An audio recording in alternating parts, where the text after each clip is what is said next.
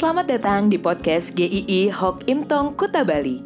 Penginjil Ray Reginaldi akan membagikan renungan harian singkat untuk membawa Anda mengenal dan menyembah Tuhan Yesus, bertumbuh dan menjadi murid Kristus, serta berdampak untuk banyak orang. Jika Anda merasa diberkati melalui renungan ini, silahkan bagikan podcast ini agar orang lain juga diberkati. Inilah renungan hari ini.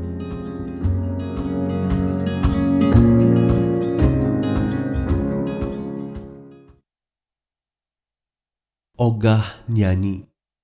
Efesus 5 ayat 19 Bernyanyi dan bersoraklah bagi Tuhan dengan segenap hati.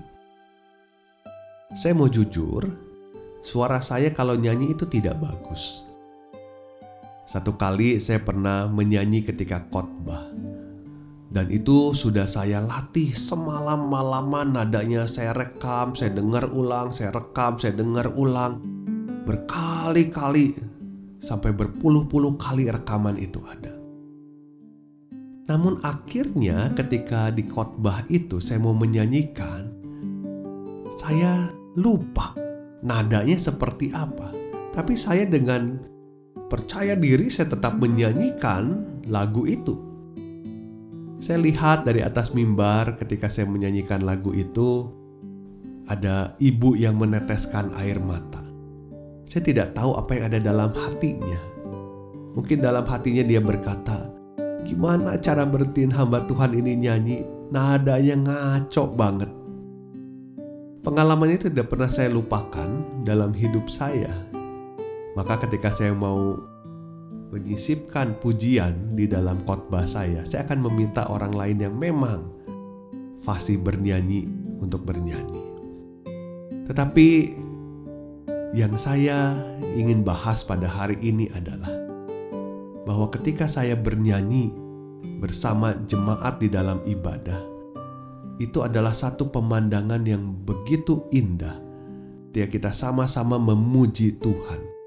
Dia kita orang percaya ada di hadapan Tuhan untuk memuji Tuhan. Namun tidak bisa dipungkiri banyak jemaat yang ogah juga untuk ikut nyanyi. Seperti layaknya sedang menonton ibadah saja seperti pagelaran musikal, hanya menikmati, melihat, dan tidak mau nyanyi.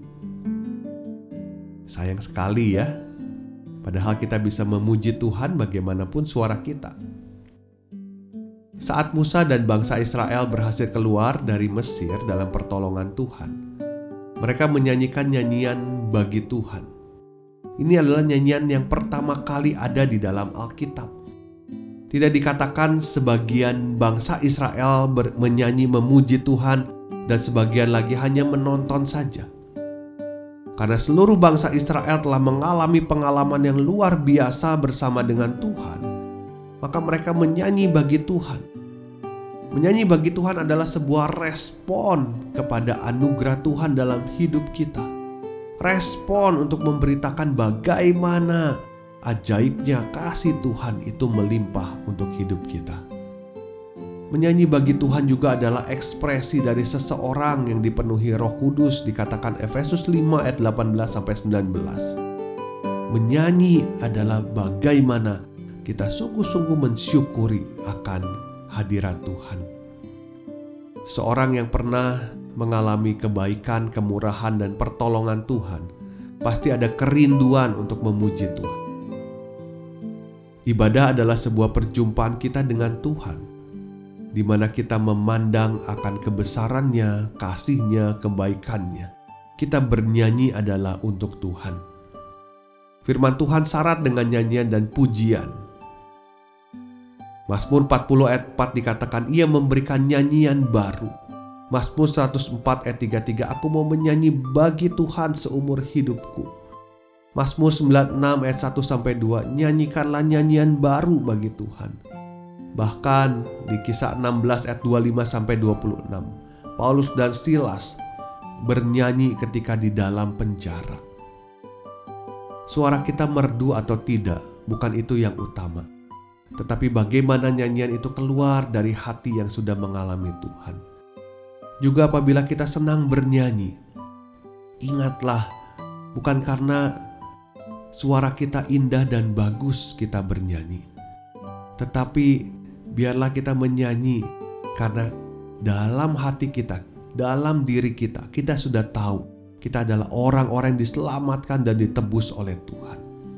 Mari memuji Tuhan karena karya penyelamatannya atas hidup kita, karena kasih karunia yang ajaib, karena kebesaran dan keagungannya, karena Dia selalu baik untuk setiap kita. Salah satu nyanyian yang paling terkenal di dalam Mazmur adalah Mazmur 23. Kita akan membahas ini dalam renungan esok hari. Tuhan memberkati.